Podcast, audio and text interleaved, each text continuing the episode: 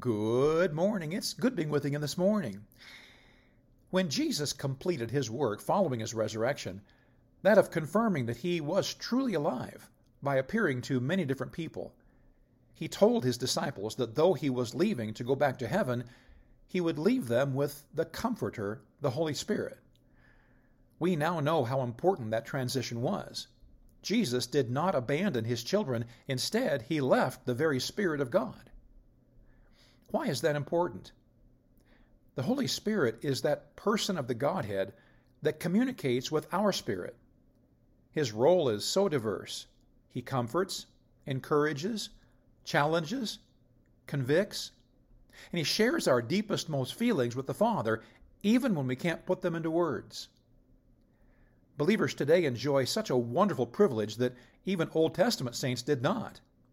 From Pentecost on, the Holy Spirit has indwelt believers, never to leave them. We are truly blessed.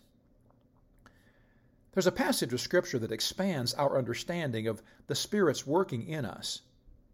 After the Apostle Paul began his greeting in the second letter to the church at Corinth, he wrote the following in 2 Corinthians 1 3 and 4. Blessed be God, even the Father of our Lord Jesus Christ, the Father of mercies, and the God of all comfort who comforteth us in all our tribulation, that we may be able to comfort them which are in any trouble, by the comfort wherewith we ourselves are comforted of God. When I read through that passage recently, I was a little confused. I fully expected Paul to thank his Heavenly Father for his many blessings and for sending his Holy Spirit to comfort him in his many trials and tribulations. However, a close examination of this verse says nothing about his spirit, only himself.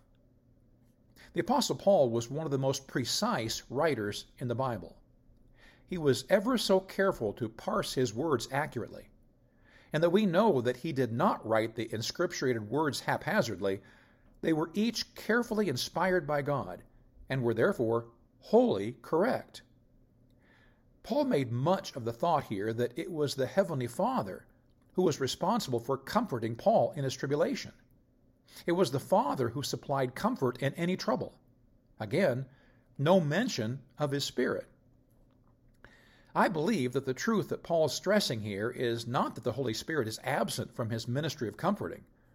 That truth is well established elsewhere in the New Testament. What Paul wanted the believers in Corinth to understand is that the comfort that they were enjoying, that which came by way of the Holy Spirit, was sent to them from the heart of the Heavenly Father. It was He that cared so much for His children that He ordained His Spirit to closely monitor and minister during times of hurt. Let this be a great encouragement to you today.